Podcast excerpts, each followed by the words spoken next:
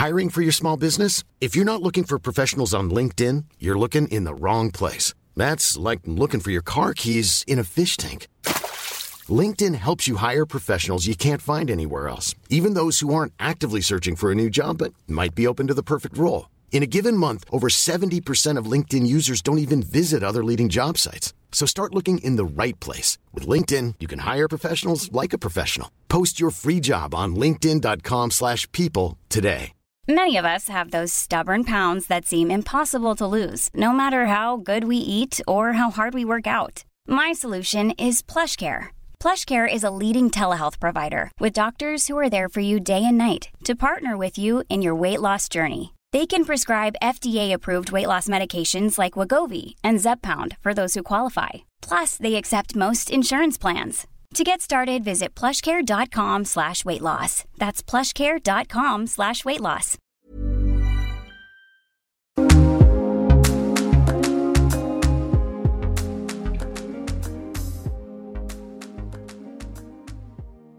Welcome to Ireland's Birth Stories, a podcast created for women to share their experiences with pregnancy and birth.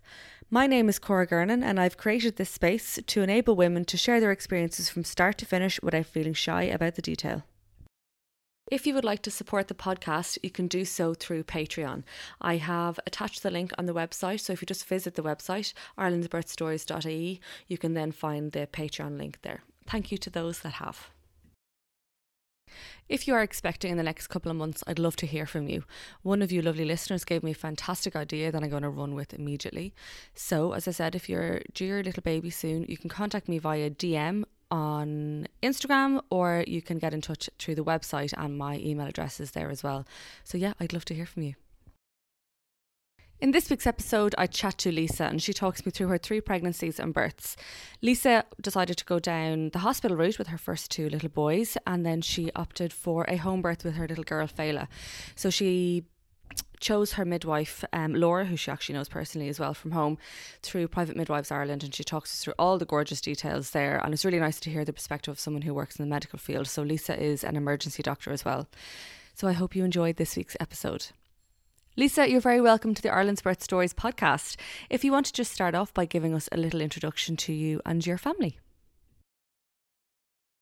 Yeah, perfect. So my name is Lisa Cunningham, or Guthrie. So Guthrie is the married name, and I live in Ballina, County Mayo. I have three kiddies. So I have Cathal, who will be coming seven uh, at Christmas time, and then I have Cuan, who's four and a half, good on five actually in February, and then Fela, who's twenty months. She'll be two in uh, February as well. So two birthdays in February. So yeah. three so far, anyways.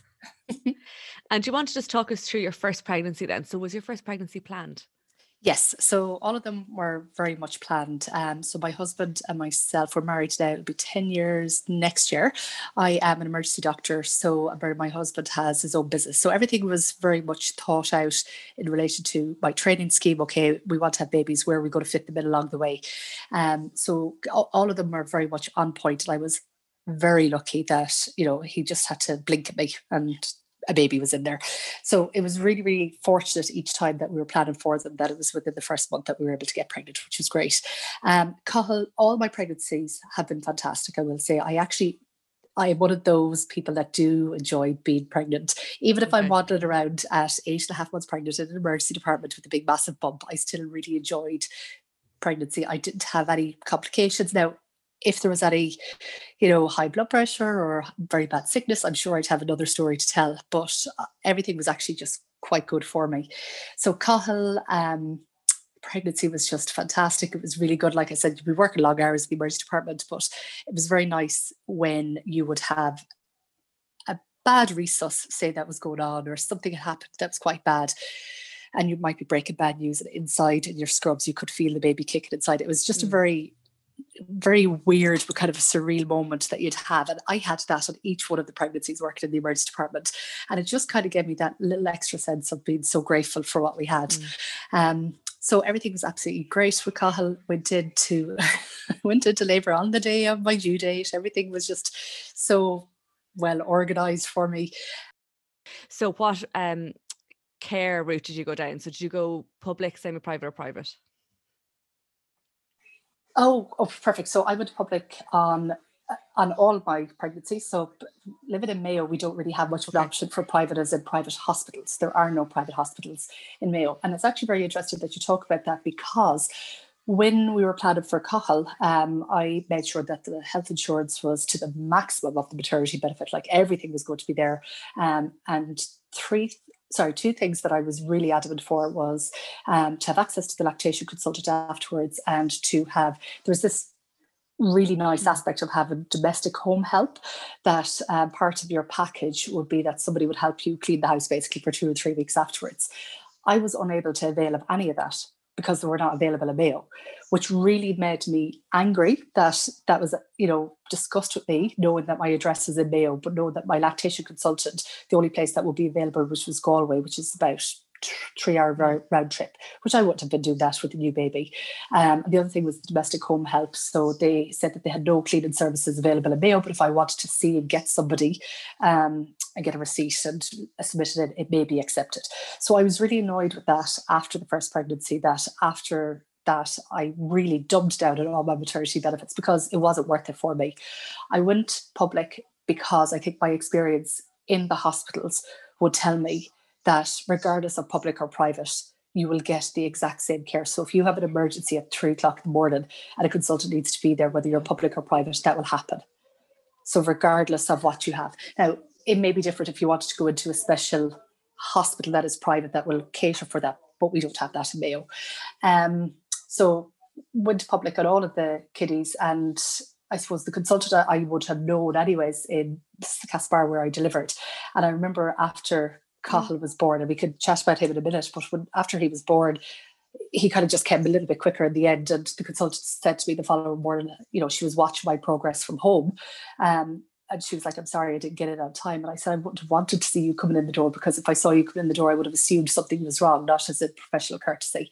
So when the second time around would go on, I it's sure to say to the consultant again, I was like, you know, don't come in, please. And if you do, that's what's going to heighten my anxiety if I think something is wrong. Uh, with Cathal, though, everything was very well. Like I said, I did on the day my um, on the day of my due date, and being a doctor and being pregnant are two total different realms. Like, I mean, you take off your hat and leave your doctor hat at the door, and you just let you know you put yourself into the hands of the midwives and the doctors inside because i've never been through this experience before you can read all the books as much as you want but there's absolutely nothing you know that's going to prepare you for that, regardless of being a doctor or any other profession that you're in. And so, did you when, prepared? Did you do any antenatal classes, or oh, did yeah. any preferences? Oh, you did. Okay. Yeah, I did. Yeah, yeah, I done it with um, my public health nurse that was here, um, and again, my husband is non-medical, so going in and kind of seeing the, tr- the traditional antenatal classes and the old pictures of what a labour looks like. Now, I'd, I'd see many deliveries because I had done pediatrics as well, like I've done placements on it. It's very different when you're in the, your own kind of labour. My husband had not. Um, and it was quite interested to talk to him afterwards about his, because I was happy out looking at these pictures. He was like, oh gosh, you know, that's yeah. a bit, that's a bit extreme. But saying that, you know, my husband was very excited and wanted to see what was going on down below for the labour and see the kids being born. So I, I, I, couldn't care less. I was like, yeah, grand, okay, you put it in there, so it's fine. I don't yeah. mind just seeing it coming out. Where some women will be very different. I, I'm not like that. I would have been very open. So I do my antenatal classes. Yeah, definitely. I done them over a series, I think, of four or five weeks um, in our local centre here with different mums as well. And I, I like I really enjoyed it. it you also kind of knew the people that you were going to be going out the other end with, which I didn't realize at that time because it was my first pregnancy. You know, going out to the breastfeeding classes afterwards or going out to the maybe a baby group afterwards. You know, these people were still on your journey. And yeah. I'm still friends with some of these people now. That's oh, seven years later. Yeah. Mm. Um, so it was yeah, it was quite nice. And did you have any preferences in terms of how you wanted your labour and births to go? So did you want to go pain free? Well, not pain free, sorry. Um uh medication free. No, I uh, sorry, I did actually. I wanted an epidural. that was my one thing. I used to say, I used to tell everybody, I was like, I wanted two things, epidural. So I'd split them up into two. And it was interesting because I, so I delivered in December, but while I was on placement for like the year beforehand, one of uh, the SHOs that I had worked with, Colin, uh, Colin was his name, he ended up going down to Castlebar where I delivered on anesthetics. Before he left, and I was just newly pregnant, I remember saying to him, and we got on very, very well. I was like, I really hope you're on the day mm. that I'm due because I want you to do my epidural. And he actually was on the day. I ah, texted oh, cool. him. I was like, mm-hmm. you know, do you want to come for the epidural? And it was it was really, really nice because some people would say, oh, would you not want the consultant to do it? But like I would have known Colin done so many epidurals, like six or seven a night when he was on call, whereas an consultant, you know, I wouldn't have known them. I wouldn't have been as au fait with them. So I was really happy that Colin happened to be on and done my epidural. So I, I did want a pain less or pain reduced um, delivery, but I didn't know any different. And it is interesting because it changed throughout the subsequent deliveries that I had afterwards. So when Cathal, you know, everything was great. He did did the waters go? Yeah, the waters went. Everything was kind of ticking along nicely. I was on my CTG tracing. I was kind of a little bit stuck around the three centimeters mark. I remember um, in labour, and it's just I wasn't progressing as quickly as they would have liked. Um, you know, the hour per centimeter. So I was up on the oxytocin drip, which was definitely a lot sore than I had anticipated. So that's why I was very keen for the epidural. So I remember getting the epidural, and it was a very wintry, sleety night, and it was about I don't know, like six o'clock in the evening or something like that. And I remember the midwife kind of saying, "Okay, that's it now, nice and comfortable." And I was, I was nice and chilled. The husband was going to go off and get a cup of tea, and the lights were kind of turned down in the room. And I remember looking out the window, and it was just a beautiful, like winter's evening. I was all nice and snug. And then probably about 20 minutes later, um, maybe even 30, the, the epidural kicked in. I could see the contractions kind of going on the CTG, but I couldn't feel them. You know, it was great feeling.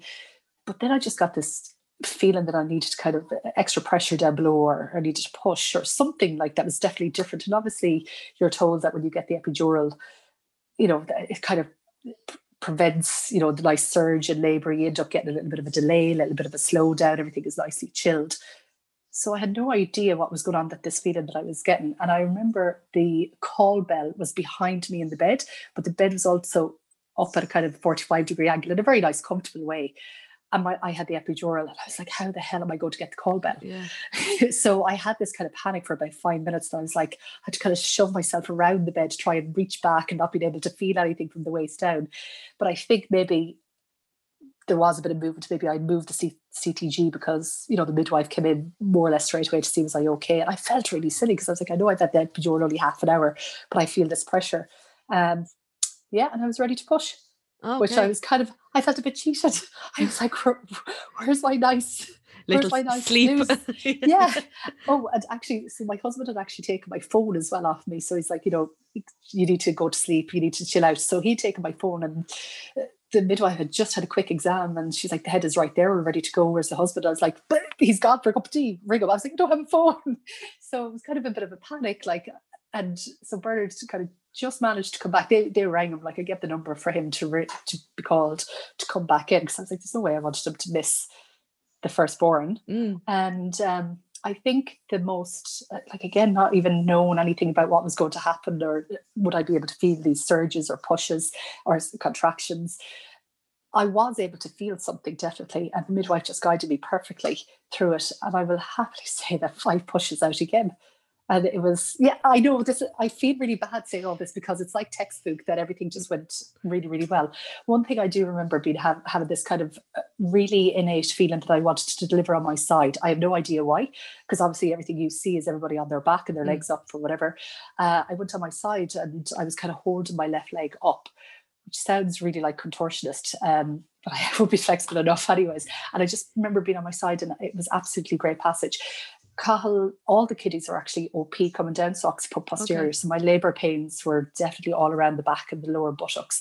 Um, and they, they turned as they would coming out anyways. And um, yeah, it was great. I didn't have any stitches, didn't have any tears. Um, and it was just a nice, it was a really nice moment. Bernard was, my husband was absolutely elated with it, like, and he got to see the whole delivery as well. Yeah, cool. So it was great. Yeah, brilliant. Yeah, yeah, yeah. So that was really good. And actually, I remember, so that was 22nd of December.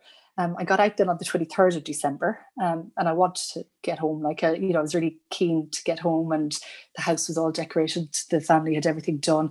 And I remember, oh, if I think about it now, how stupid I was. But anyway, it was 24th of December, Christmas Eve, I was down in Costa like with the new baby. Yeah, I don't know. If like I didn't get out of my pajamas for about a month for the next two pregnancy or deliveries. Yeah. So, you know, Bernard had done all the Christmas shopping and we were just kind of chilling with a new two day old baby out in Costa. Um, and it wasn't I think about bringing a two day old baby out. When I think about it now, I mean, you know, even for yourself, you need to be nicely chilled for the few weeks afterwards, then not have any pressure. And looking back, I definitely felt the pressure on myself. I put it on myself to be up and out and seeing it's Christmas time. You need to go visiting people. I remember being in my mother-in-law's house on Christmas Day and my milk came in. Sure, I hadn't got a clue what to do or anything like that. Um, and go to Christmas Mass three days later as well. So now when I think about it, you know, take that time mm. to really chill out and as I said for the last one, I had an arse groove in my chair from me not moving for nearly a month afterwards. Like, and I was happy with that, you know? Yeah, I think it uh, on your first, you're definitely, well, you're on a high as well. And it's so new that you, yeah. Because I was, and it's Christmas time as well. It's yeah. just, everything is just go, go, go. And you do feel obliged as well to show off the new baby as well. So, yeah, that pressure is really, it, believe me, I learned my lessons for the next two. Like, I, but I think back on it, um, I put the pressure on myself yeah. to do it. And I would always say to new mums not to do that, to really chill out. So then your second pregnancy. So tell me a bit about that and how that was up. That was planned as well, yeah.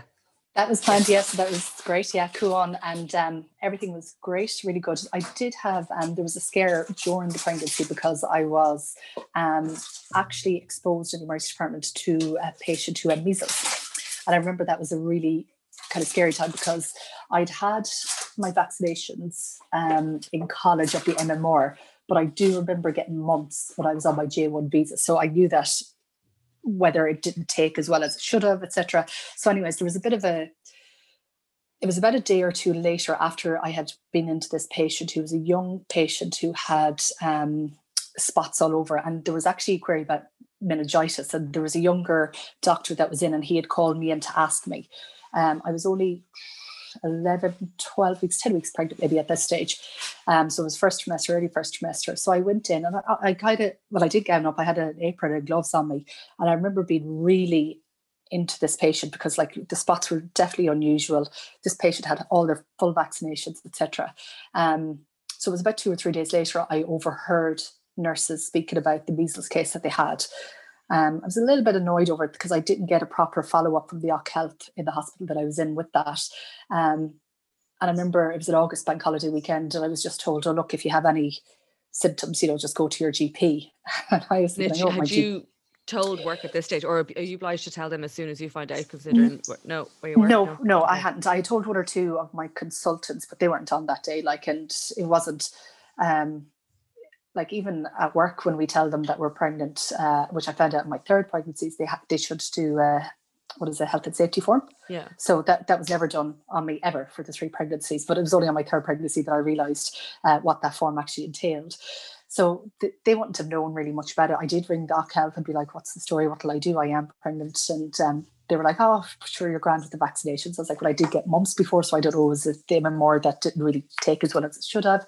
Um, so, anyways, bang on the ten days later, I end up getting a rash in my neck and a rash around my stomach. And I remember having to ring Castlebar, and my friend was working there, and uh, you know, I rang her and I told her the history. Um, and I was like, you're, you're going to have to get a side room, an isolation room for me just to get the bits and pieces done. And so I went in and I had a temperature as well that evening as well up there. So there was a week of waiting for my titers to come back from Galway. Um, they came back on the Thursday and they were, what's that word, unequivocal. So they didn't have a yes or a no answer to me. So I had to give a stool sample. And in that meantime, Cathal, my he was only just going on two at this stage. He got a rash as well. The crash oh, was on to me about everything. It was just absolutely so there was a big stress for about two weeks during that pregnancy. Um, now everything came back as fine, um, but I had obviously some sort of viral infection. But it just made me realize uh, that we're important. That you know, stop all your going. So from that moment on, I, I did not go to see any patients that had any rashes, no rashes at all. And if anybody came to look for me, I would say to the consultant would have to go in or get the consent of the patient to take a picture of the rash and bring it out to me because I'm not going in and not exposing myself to that. The other thing was. Um, I was also rhesus uh, negative, so I wouldn't go into patients that were um, if they were at risk of seizures. So if there was an epileptic patient, because if I got a hit in the stomach, that means I would have to go get my anti-D and I will be off work as well. So okay. I was very much from that instant really protective of what I went into. I would not put myself in the situation that if there was a combative patient, which we get a lot in the emergency department, um, I, am like, nope, sorry, I'm not going near them for my own safety instead. But uh, you know, other things, you know, every if I was going to see a meningitis patient, I would gown up appropriately um, for that. So it's only, and that would be normally life or death situation for patients that you would have to go and do triple antibiotics, etc., for that patient. But like I would have what we have now is in the full PP, which we're all aware of now. Mm. But that would be what you would be wearing anyways, going into an effective cases in the emergency department. That's what okay. that's what the normal would be like.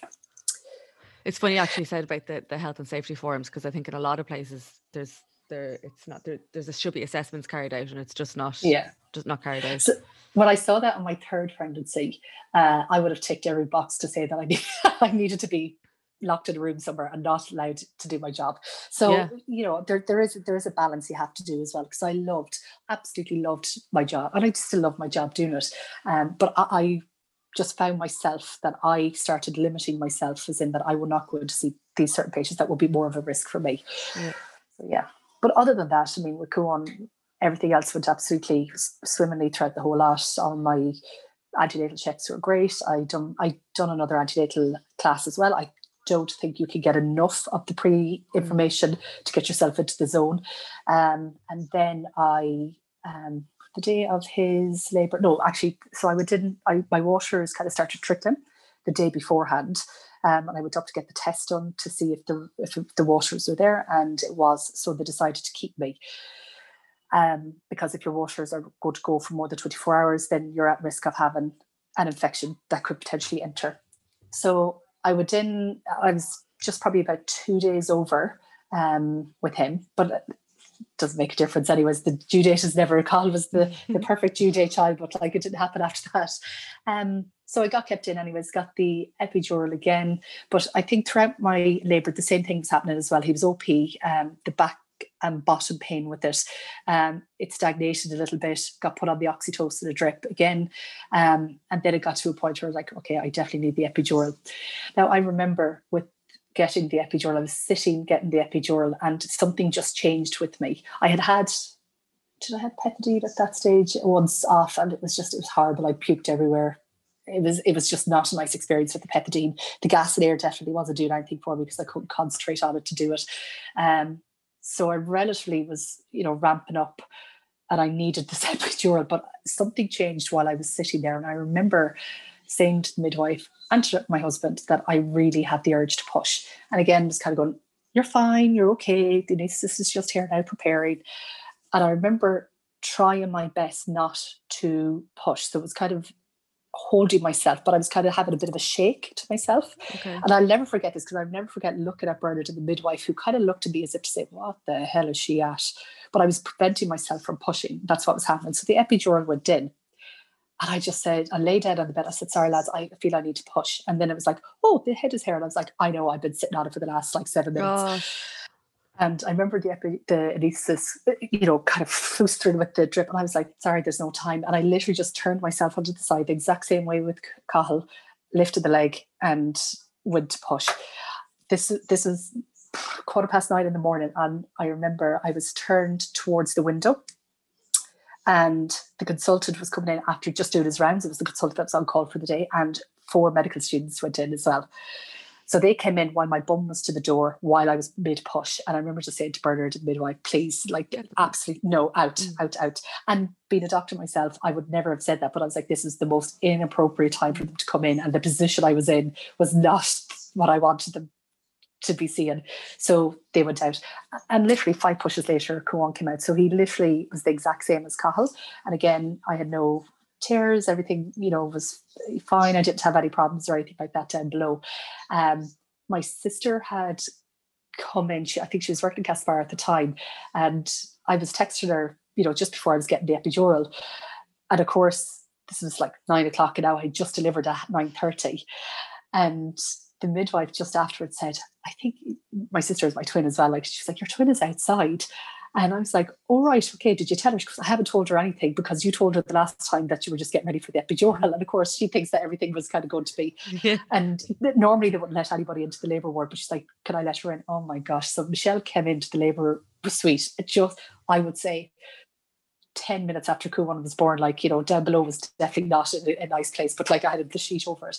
And she had a, a, little bunch of flowers. And even though she knows that she shouldn't be bringing them into the hospital, but she didn't know that I had the baby. So I was sitting there with the baby. Oh. And literally the flowers, I mean, she just becked them to the side. and she kept running over to me. So it was really nice. Like she was the first person to kind of know outside because we hadn't texted anybody or told anybody even at that stage as well. Yeah. So um yeah, so that was Cuan and that was the 9th of February and everything was just fantastic, like really, really good with him afterwards. I had the same public health nurse, I had a fantastic uh, breastfeeding group. Everything was just really, really good afterwards with him as well. Had a nice uh, six and a half months off work as well, but I was definitely ready then to get back into work again. And I think afterwards, I totally kept myself. I think it was nearly St. Patrick's Day when I ventured outside really, um, which is nearly a month and a bit later. And I was so happy just to have that time together. Excuse me, but go on. Cathal still went into creche. It's always a common thing that people ask me is that what did you do with, you know, did you take him out of creche? I think no, because I thought it was important with Cathal to keep his routine as well. Mm. But also it was important for me to bond and be, you know, in some way sane at home as well with another newborn baby. So Bernard went back to work then probably after about three or four days as well. But I, I've such I've a load of family around me, so it was it was lovely. They were able to help out then. Nice support system. And how yeah. was your breastfeeding journey? My breastfeeding journey was fantastic and I was really saddened because my public health nurse has just retired um, just this year. Uh, Edna McGarrick is her name, and she was just fantastic. With Cathal, just to go back to Cathal, obviously it was first time mum I had said, we'll give it a lash, we'll see how it goes. And it was over the Christmas. And I think one of the important things that I'd done was that I had a few of those little ready made bottles, mm. but I put them down to my mum's house. So I had nothing here in the house for feeding, only myself. So that should have happened at three o'clock in the morning, you know, I would still try and stick with it, or else I would be ringing my mum saying, right, okay, mum, will you bring me over a few of those bottles instead? Now, 22nd of December, he delivered. 23rd, I came home. 24th, which was Christmas Eve, Edna came to me and spent three hours in my house on Christmas Eve to show me different positions. She was just amazing. She was absolutely fantastic. She texted me on Christmas Day to warn me about uh, the what you call it, the broccoli or whatever the something cabbage. that cabbage. No, the um, Brussels sprouts. So when you eat Brussels sprouts, that it can just make the milk taste a little bit different for oh, okay. the, baby and just like if they get a little bit irritated by it was her texts were just fantastic um, I think she sent me like two or three texts on that day, just kind of like, you know, hope all is okay. The milk might be in now today. You might be feeling a bit rough. You know, take your like it was really nice. Texted me again on St. Stephen's Day and just said that she wasn't on, but there was another lady on and she gave me the number of it just in case I needed any emergency help that day. Um, and then she came to see me the day after Stephen's Day. So that was 27th again. Um, the breastfeeding group is literally just around the corner from me here. So I was able to walk. It's only about three minute walk. But she came to me three times a week for the first three weeks. Um, she was my public health nurse anyways, but she was also, she happened to be lactation consultant as well. And she was a big advocate for breastfeeding. And I told her that I wouldn't I there was many times that I was going to chuck in the breastfeeding yeah. and you know I would just get that little text from her or I would get you know are you still okay for tomorrow and I'd be on track again it wouldn't be anything major because no, none of my family breastfed um, and there was definitely times when people were like would you not give the child a bottle and I was still adamant about no I really wanted to try this and I think once you get over the first three weeks of this absolute you know being that's just on you and needing you the whole time get some sort of a routine established after the three weeks, as in the baby will get some sort of a routine themselves, like into it, and they might give you a little bit more of a leeway. It just it gets easier. It really does. And Edna was with me as well for Cuan, and she was also with me for Phelan as well. So I had I really did have a great breastfeeding journey, and I was so lucky. I fed Cathal up until nearly a year. Um, and Cuan was about seven or eight months, and then Fela was six months as well. So you pumped then when you went back to work after When I went back to work, I did, yeah, I did. And I remember having um, a debate with one of our consultants because they wanted me to do a 24 hour call. Now, I'm not happy with 24 hour calls, anyways. We used to work 36 hour shifts, but we striked in 2013 to prevent ourselves doing 24 hour call. It was called 24 No More. So this was after 2013, obviously. And um, when I chatted with the consultant about it, he was like, no, you you have to do the 24 hour call. He was very adamant about it. And, you know, I quoted every European Worker Time Directive, but this, that, and the other. No, no, you have to do team player, all this sort of stuff. And I just said, look, I'm still breastfeeding. And he stuck himself to the chair and just said, take that up with HR. So my shift was allowed to be 15 hours instead so that I could be accommodated for, I know it wasn't anything major like, but it was still, it was kind of like a little win for me because I was like, mm we should be doing 24 hour calls, but also if I was to do 24 hour call, that would mean that I would definitely miss two feeds. And I loved the feeds. Like yeah. also that should never be the case that you have to give up breastfeeding to do a 24 hour call. So I was able to maintain that for the three months anyways after we had that discussion about the 24 hour call. Because yeah, it's hard, it's hard to, I think, find the motivation to pump as well sometimes. You know, it's very yeah. easy to drop the feed and then your your milk drop, you know, it can be a bit messy. So yeah. yeah. Um, yeah. It's also. If you thought the only way to get a more defined jawline with natural looking results was through surgery, think again. Juvederm Volux XC is a non surgical injectable gel filler that improves moderate to severe loss of jawline definition and can help you achieve natural looking results with little downtime. Even better, this improved definition lasts up to one year with optimal treatment. No maintenance required. Improve jawline definition for a smooth, sculpted look with Juvederm Volux XC. For important safety information and to find a licensed specialist, visit juvederm.com. That's J U V E D E R M.com. Not for people with severe allergic reactions, allergies to lidocaine, or the proteins used in Juvederm. Common side effects include injection site redness, swelling, pain, tenderness, firmness, lumps, bumps, bruising, discoloration, or itching. There's a risk of unintentional injection into a blood vessel, which can cause vision abnormalities, blindness, stroke, temporary scabs, or scarring. Talk to a licensed specialist specialist to find out if it's right for you. I'm Sandra, and I'm just the professional your small business was looking for. But you didn't hire me because you didn't use LinkedIn jobs. LinkedIn has professionals you can't find anywhere else, including those who aren't actively looking for a new job but might be open to the perfect role, like me.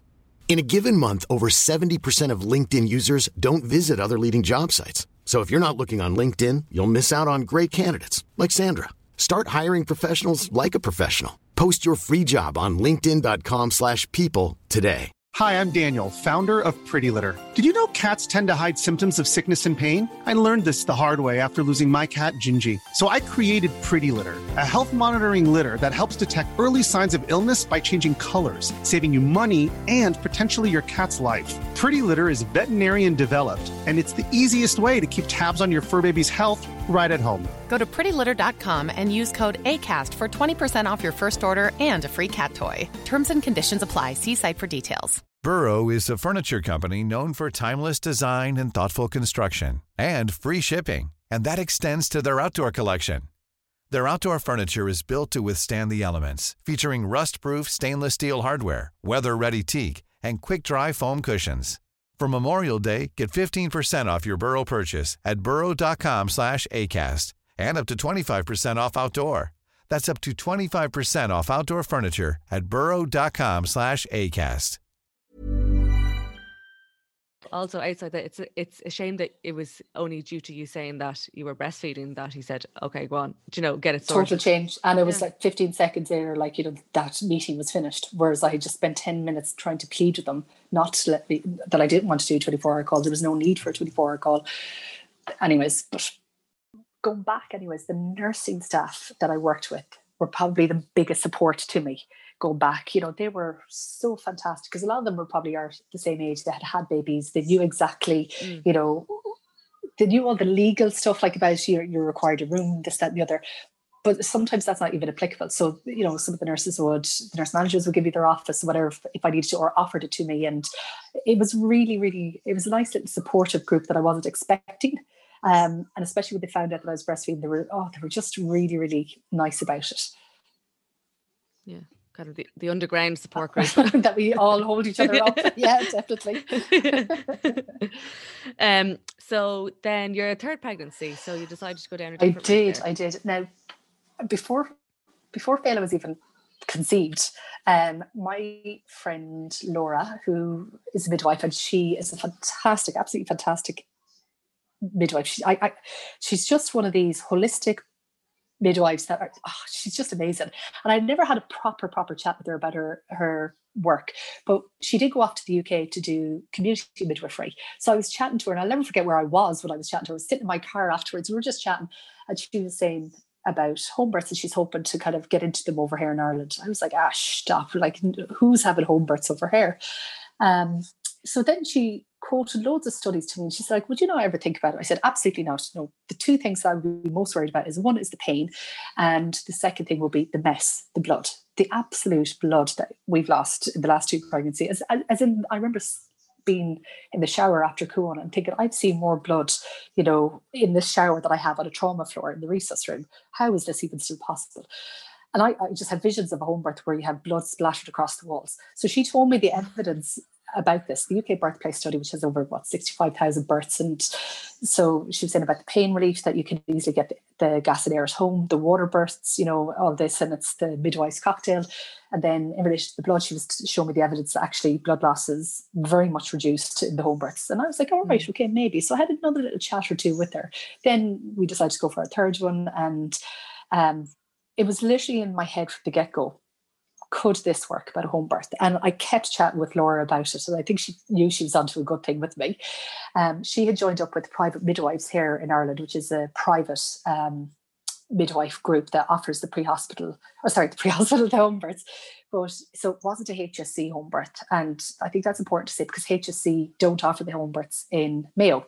They offer them in certain areas, but there was none in Mayo so I was early pregnancy. I let no, Laura know, and um, as it happened, one of my really good friends just around the corner was three months ahead of me. So she actually went down the home birth route as well with Laura. Ah. so there wasn't a home birth in Ballina, I'd say, for about 26 There a discount. a friend, friend of a friend. there wasn't a home birth in about, I think, uh, somebody said 26 years of Ballina, and all of a sudden there were two just around the corner. So Laura uh, yeah, so she was with this group called the Private Midwives, and um, um, I think I was really happy because Cecilia, my friend, had went down that route. So she was three months ahead of me, so she was able to tell me all the steps of the process about what you have to do. Um, so one of the biggest things, Cecilia is non-medical. She was telling me we had great discussions about the amount of negativity that people would say to you once and she said it quite early that she was having a home birth, which you know made me not say it quite early to people because of the feedback that she got. Mm-hmm. Um, Bernard was very, very cool and calm about it. He, he, what he said to me was actually, you know, I know you would never put us at risk, so whatever you want to do. And that was a really nice way because I had friends who would love to go down the home birth route, and the partners are very adamant and you know about risks, etc. Uh, and I think I would never put my, I know I won't put myself at risk. So I done the evidence in the background checks on it. So I never told anybody really. And if I did in the hospital, I was always, always met with, oh, do you not remember the time we had that child, blah, blah, blah. And they would go on and they'd tell me all the story. But we're very biased in the hospital because we see the worst. We see people when they're at their, their worst in the emergency department, the obs friends that I had, you know, they would see the worst of the worst for deliveries, etc., because that's what their job is. My pediatri- pediatrician friends, the exact same as well. They're called to deliveries when there's trouble. So we're very one-sided, but we don't see mm. all the other goodness that happens and all the normal. Well, I don't even like saying the word normal delivery, but all the, you know, natural progressions and the deliveries of babies. So I learned very quickly don't say it to many people, um, and especially not to my consultant. So my third time around, my consultant was actually different, and uh, really, really nice lady. She had been in over Cecilia, Celia had told me her response. So I was actually really nervous about going into her. Now, she was very nice and she was pleasant about it with Cecilia. Cecilia had a great home birth, everything was perfect with it. Laura had uh, delivered her as well.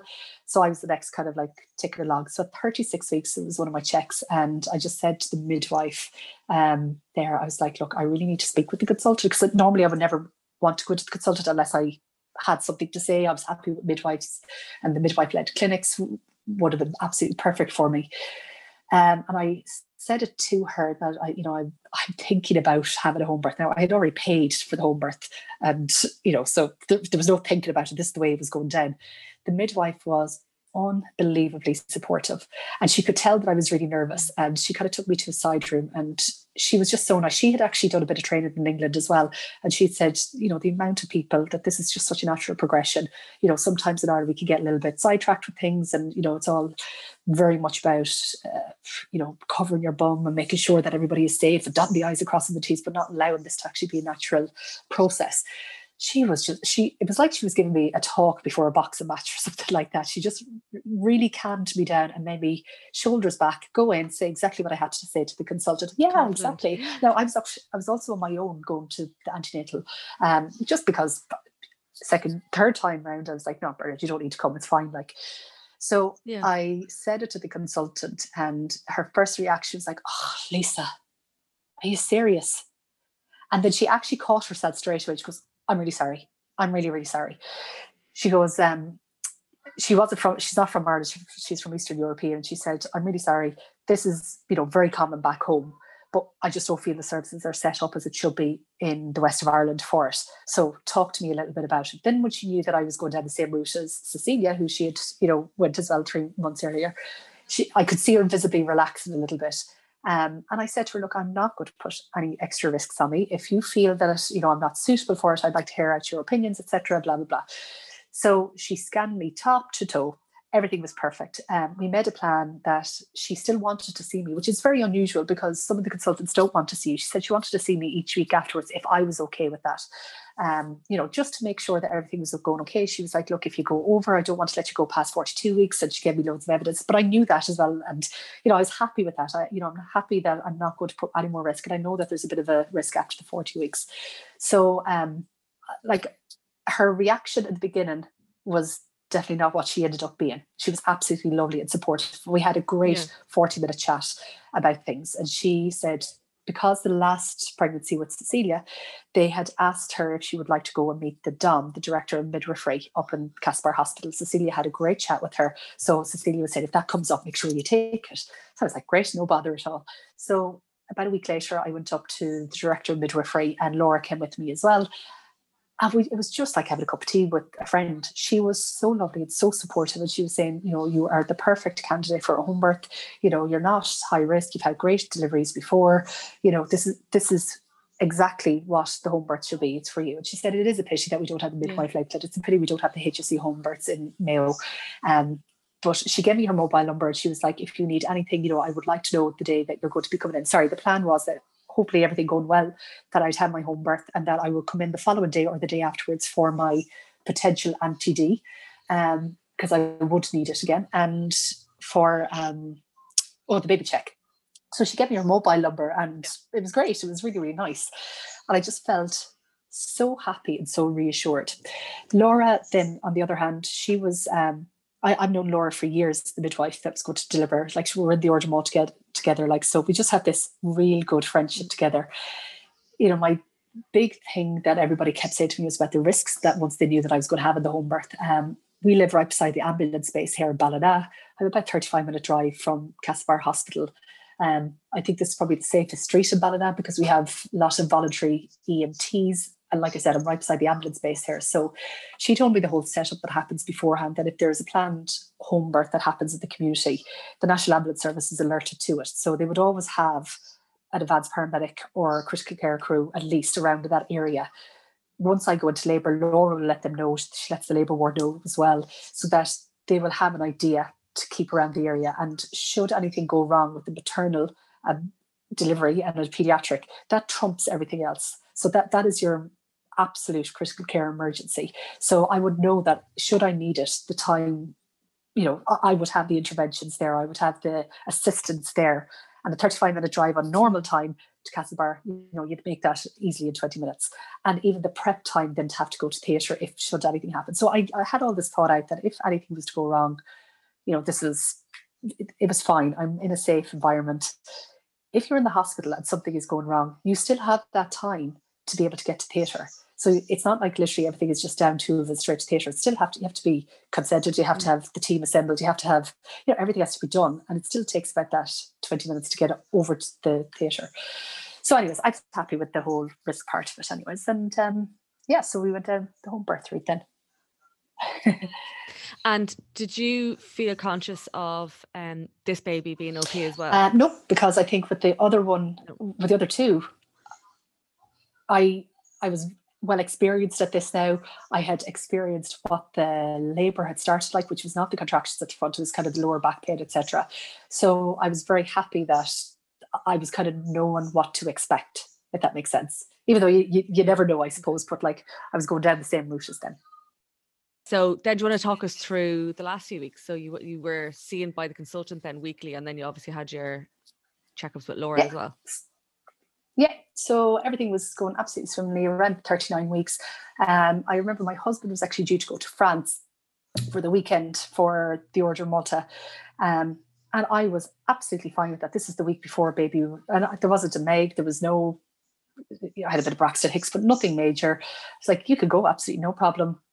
And I was not worried in any way about him going. And we had already talked about should anything happen, you know, your route to come back. So that Friday morning, kissed him. He was way off at six o'clock in the morning. The flight was later on that day. I'd say he hadn't even gotten 20 miles up the road and I had a bit of a show. I was like, oh, that's a bit unusual. Like, and I, I was fine. There was no pressure, no pain, no nothing. By the time he got into Dublin, I had had a lot more of a show. So I rang Laura and I was like, I have absolutely no pain, but what's this about? Um, and I had rang the husband as well to tell him. And he was like, okay, Grand, do you want me to turn around? And I was like, like, I don't know. Don't know. Yeah. Like you can lose it for yeah, you can lose it for about a week beforehand. It's fine. So eventually he was in Dublin car park, Dublin airport car, and he turned around. He was like, "No, it's grand. I'll co- I'll come home then." So we, we chatted about it. and We were saying because I, I, felt really guilty then because I was like, I have no pain. I'm nothing like you know. There's nothing going on except just lost the show. That I actually booked it. I said to one of my friends who does reflexology. I've never had reflexology before. I was like, is there any chance you could take me tonight? Because this has started. I kind of feel guilty. I want to, I definitely want something to happen this weekend because I feel like he'll have lost a weekend. And we kind of chatted about it. We were saying that maybe, you know, there was a bit of a subconscious thing with me that I was actually, that I actually was a little bit worried about him go. But I swear I, I had no feeling at all that I was worried. So I had the reflexology that night and I woke up in the morning and I knew that that was going to be the day that I was okay. going to deliver. Yeah, because I had a few niggles. Um, nothing major. I said nothing to Bernard about it until we went out for breakfast. We always go on a Saturday morning. We used to always go out for breakfast with the boys. I was in the, sh- the coffee shop downtown and I was contracted away and I knew it. Um, and he was like, you okay? And I was like, No, no, I, you know, today's going to be the day now. This is about 10 o'clock in the morning. And it was great. The kids were in flying form. Nobody knew anything except Bernard and myself. So one of my big things that I wanted to do is make sure that I had enough candles and kind of enough like cheese and crackers and grapes and like little home things, you know, to have them there. Um, so I said, I'm going to go off and do a few little bits and pieces. And, you know, you could go to the park with boys or whatever. It's like grand stuff. So we had, we had two different cars. So I remember driving back that it was about 12.30 um, just the traffic lights beside my house, and I got an awful belt of a contraction. And thankfully, the lights were red because I was like, I would, I would have been stuck to the floor. There's no way I would have been able to drive that. So I was like, okay, that's my sign to get in, get into my pajamas, you know, get home. So my mum came then probably around two o'clock, and I, I definitely, you know, contracted away when I say, but I wasn't kind of counting the the times between it because it wasn't that regular and it is quite irregular anyways with the OP. But I just knew I was happy to sit on the ball. There was some what rugby match was on, it was some Ireland versus Scotland or something like that, or you know, nothing major mum came around two o'clock anyways and she was like, Oh, I'll take the boys for the evening. She knew nothing as well and didn't want to say anything to her either. Oh, you're so good. Um, I would have been like, Mom, I'm in no, labour. no, because it, it, worked out really nice because I didn't want anybody to know anything yeah. that was going on because I don't like all that invasion that I've texted. And my sister would have been the first one over to say, Hi, do you want anything? I just called around for a cup of tea. And I, I and I knew that things were going to happen and I just didn't want them around. So Mom actually ended up taking the boys to the cinema, I remember, and um, myself and Bernard were here, and it was just it was a great old crack. Like we just had so much. We were watching Unbelievables, we were in flying form, and then probably around six o'clock, she brought the boys back. Um, and I said, "That's grand now, you know, ma'am. Oh, anytime soon, ha ha ha!" Like you know, me bounced on the ball, but she knew nothing about it. Now she said afterwards she knew I was a labour, but like I think she was going to say that anyways. Um, so I rang Laura then, and Laura just lives right beside me, so she's the midwife. And I said to her, you know, do you want to come in and just have a little look, just in case for the night? You know, I don't want to disturb you, if, you know, for the night time. So Laura came in and she examined me, and it was four centimeters, and I was like, oh wow, you know, because I was always stuck at the three centimeter mark beforehand, and I definitely didn't feel like I was four centimeters. you know, I was happy out, you know, a bit of pain every mm. now and again, but everything was grand.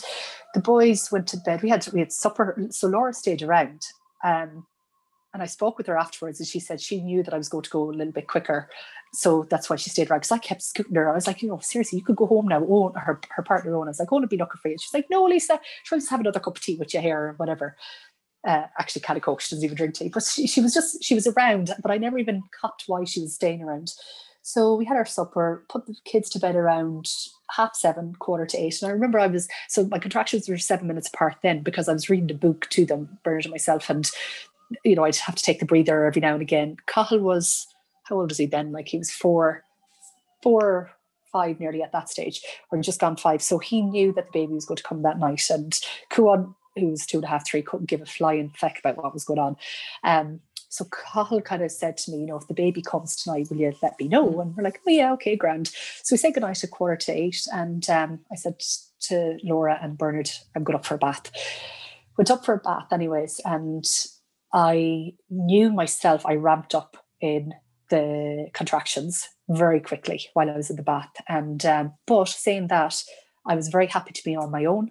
I'm a big Gaelic football fan, and Mayo and Cavan were playing in the league, and the match was on downstairs. And Bernard was every now and again would just tell me what the score was mm. in the match, and I was happy with that. I didn't want. I just felt this real. I wanted to be on my own, um, and I was very happy swishing away in the water. So Laura came up at one stage to me, and um, she asked me, "Was I okay?" And I, you know, did I want to come out? Maybe, you know, if I wanted to come out and come downstairs, and I, it was perfect time. And I was like, you know, actually, I do feel like I need to get out but Laura had said that she, you know she was listening to me, which I didn't realize because I was obviously swishing around in the bath, whatever. She was outside, kind of just every now and again coming up to me. She said she could hear, and again, her experience of the community midwifery. She was just she told me all this afterwards. There's a line that you could get in labour that goes up um, from your bum back up to your back. So I think it's called yeah. Now she actually took a picture of it that evening for me. Um, and I've told her she could use it, whatever she wants, because it actually she could see. I didn't know it at the time or whatever, but I was well on my way. I was nearly 10 centimeters, like according to that line. But she said also your the guttural sound and my groans were changing. Now I'm not a screamer by any means, like, but I was just having this real what did she call it? Like um it's like kind of like a feral kind of growl that I had. And she said she could hear that change. So she knew that I was well on my way. Um so she, that's why she came up and kind of decided to see would I like to come down or whatever, because she knew that things were going to happen. That was about five past eight. So I came downstairs anyways. Um, I had just like a wee little nightie on me. And my feeling is I just still wanted to be on my own. So and I wanted to be in somewhere cold. So I came out here into the kitchen onto the tiles floor and the Bernard and Laura was still in there watching the match. And I remember I remember Bernard at one stage coming out and kind of like putting the table where I had the grapes, like lit coffee table, just tiny little thing, just kind of putting it in front of me while I was on all fours and just kind of walking back into the sitting room because he wanted to watch the rest of that. But I was happy with that again because I was just happy to be on my own. And how did you feel pain wise? Because remember you said that you, you were nervous about the pain. No, I like I I was coping so well, and I was just about to say it actually because I remember at one stage Laura came out like I needed to push my head against her, kind of like as in this anti pressure, and then she said, you know, do you want to try a bit of gas and air? I had, I swear, Cora, I had totally forgot about the gas and air. I had ordered two cylinders of gas and air for fear that, like, for the pain. So I was like, yes, I would, yeah. So we went into the sitting room, anyways, and um, this is probably around quarter past eight or so. And th- this part of it was just the most amazing part of it because I remember it so well that my water still hadn't gone at this stage. I kind of went into this kind of panic mode because I said, you know, I actually think I feel like I need to push. And she was like, okay, Grant, just listen to your body. I was like, but Laura, my, my waters haven't gone. You haven't examined me. And she was like, put your hand down. And the baby's head was there. I got like seriously, I got such a fright. Like she she obviously knew that this is happening. She could see it. But I just was like, wait a minute, what sort of stuff is this? This, like, you know, this is only two hours really after getting into labor. This is ridiculous. This doesn't happen. Um, and she said, she was just like, you know, just concentrate now on the baby coming down and, you know, close your eyes and imagine what's it like. And I closed my eyes and I had the most this to sound so stupid. I remember saying it to her like this is just freaky. I had the most amazing vision in my head, and I I've been watching the TV. So when you close your eyes, you know you see the background of the TV. And David Gough was the name of the referee. He was still on the screen, but I had the most amazing image of a baby, uh, like what you see in a textbook, is in the the womb to the side and the baby coming out. And I just would, Laura, what sort of voodoo was that? And she was like, just go with it, Lisa. And I remember I just positioned myself on the on my knees over kind of the edge of the couch and she stuck the gas there into my mouth because I wanted to have it. Now she set up a little Inco sheet. Bernard was wanted to um I don't like saying deliver, but wanted to catch yeah. the baby, you know, the first. And so Laura was going to facilitate him. So she was kind of getting him ready for that part of it. And I took about five puffs out of the um, Gasolair and I remember it fell onto the floor. But I was so stuck to the couch and I remember thinking, sure, I might as well have fell to China because I have no hope of getting that because I was just absolutely in this position and I could feel that that was it. She was just literally about to come out. Um, and she did. So 25 past eight, she was born mm-hmm. onto the sitting room floor with the um, fire literally just at a simmer. It, end of the Gaelic football match, Mayo won. It was just the most amazing, amazing, amazing experience. And I remember looking down at the Inco sheet afterwards. Sorry, my waters just went just as she was coming out. So that was my next kind of like fear was gone that there wasn't going to be a mess. But the Inco sheet had like a few trickles on it. Like there was nothing major. There was not definitely the handprint that I thought that was going to be going across the wall. It was just amazing. I said the Queen could have came in herself and I would have thanked her for her help that day because I was just overwhelmed. Like it was the most amazing experience. Barry was crying, I was crying, Laura was crying. Everything was like amazing. Um, so yeah, mm-hmm. that was that was Fela. It was really nice. Um, the aftermath of it then, I remember Laura said to me, I was still kneeling, like nearly 10 minutes later, I was still on the floor, like holding the baby, and we left the placenta attached. And she said, Now sit up now on the couch. And I remember looking at her going, What? I'm not destroying the couch. But she had a shower curtain already prepared for me to go up and a few of the we had extra towels and bits and pieces. So she had everything kind of set up. I didn't even realize she had done right in front of me. So I set up anyways. And we have the most amazing picture of us sitting together. Um, now, it's on my Instagram, but you can't see it from my waist down, but you can just see her all wrapped up. But like if you look at it from the waist down, like it's a different story altogether. like, but it's it's the most amazing picture. It's just a beautiful picture of us all wrapped up yeah. together. Um, so I was still attached anyways. And she said, Right, oh, by the way, sorry, I totally forgot. I had a pool ready to go upstairs, but everything kind of went so quickly. I was gonna ask, yeah. everything went so quickly that we didn't really have time to fill it per se. Um, so Bernard just we had a bit of water in it before kind of I did for the bath. So Bernard just kind of topped it up. We had all the hose and everything like that there. So she was like, Do you want to go upstairs to deliver the placenta? I was like, Okay, grand. Now I was waiting for the horrendous afterbirth pains because I'd heard so much about it. So I was kind of like freaking myself up for it. Went into the pool anyway, still attached. And um, it was probably about 45 minutes later. Cathal actually came up. So Bernard went down and got Cathal to wake him up to say if he wanted to come in to see the baby. So Cathal was there, Bernard was there, Laura was there, and I was in the pool with Fela. And I remember saying, like, I, I was getting the little bits of contractions, nothing major, um, but I like I couldn't deliver. Like, I, I just felt I couldn't coordinate the pushing of the placenta, and you know, trying to get everything out. So she we decided to cut the cord at that stage because it was well white and um, so she said why don't you give me Fela and you go into the bathroom and I was like, and do what? Like, and she was like, just sit on the bathroom, on the toilet. So she'd already bowl put in, like one of those little, um, you know, the big glue bowls into the toilet. And she hadn't even closed the door. And I'd sat down and the placenta just slipped out. And she said to me that from the experience that she's had, deliver the placenta in front of people yeah. is actually quite tough for women. And they had this kind of primal thing of where they just want to be on their own and there was no push it literally just slipped out and i was like this is just amazing. I went in for a shower and i remember looking at the shower floor and there was like no blood like nothing compared to what i'd seen before.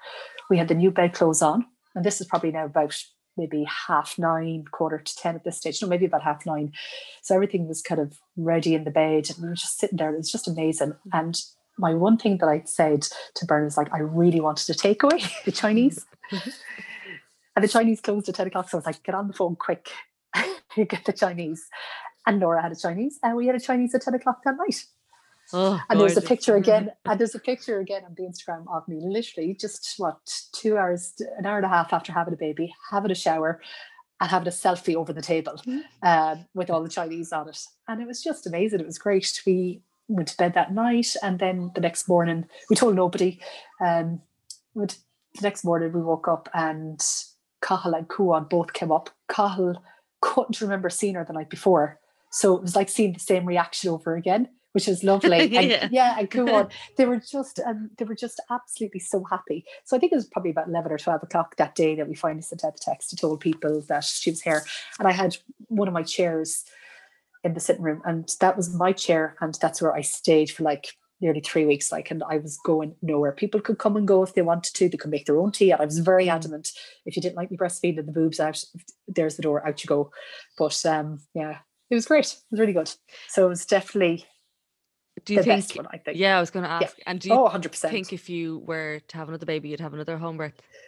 Uh, I've said it to Laura. Yeah, absolutely. I'd definitely go down the home birth route. Yeah, absolutely. Hopefully, all, if the pregnancy went okay, there was no risks. Yeah.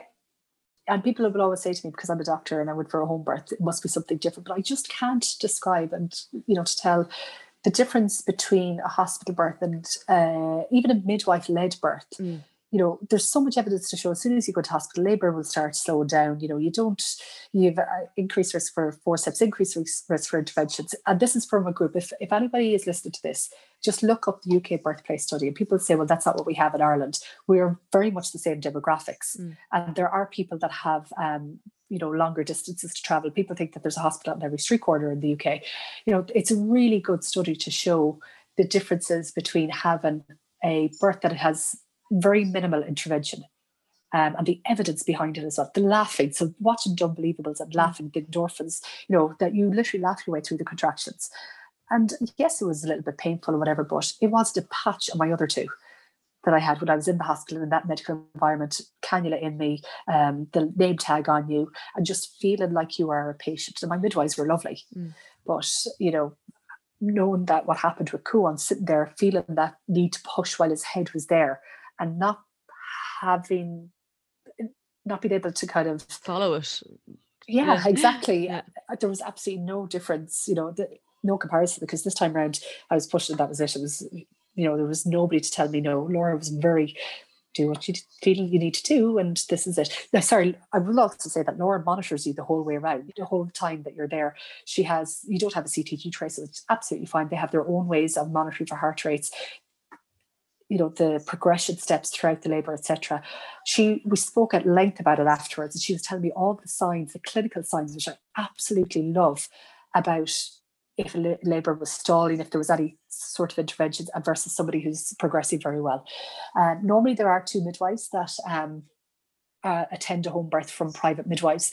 Laura had arrived at six o'clock. She knew I was going to be going quick enough, anyways. She texted the other lady at I think it was around half six, and she was coming from Portlaoise. So she was kind of she had an idea that she might make it in time, but she let her know anyway. So she was actually en route, which I didn't realize. And when she told me afterwards, I was like, "Oh my god, the poor lady's going to be traveling at night time. You know, make sure that she's you know she can go back, tell her to stop." Like, but um, yeah, so that was it. It was great. If you'd like to share your story, you can pop me an email to irelandsbirthstories at gmail.com or you can find me on Instagram under Ireland's Birth Stories. I look forward to bringing you another episode tomorrow. Hey, it's Danny Pellegrino from Everything Iconic. Ready to upgrade your style game without blowing your budget? Check out Quince. They've got all the good stuff shirts and polos, activewear, and fine leather goods, all at 50 to 80% less than other high end brands. And the best part? They're all about safe, ethical, and responsible manufacturing. Get that luxury vibe without the luxury price tag. Hit up quince.com slash upgrade for free shipping and 365 day returns on your next order. That's quince.com slash upgrade.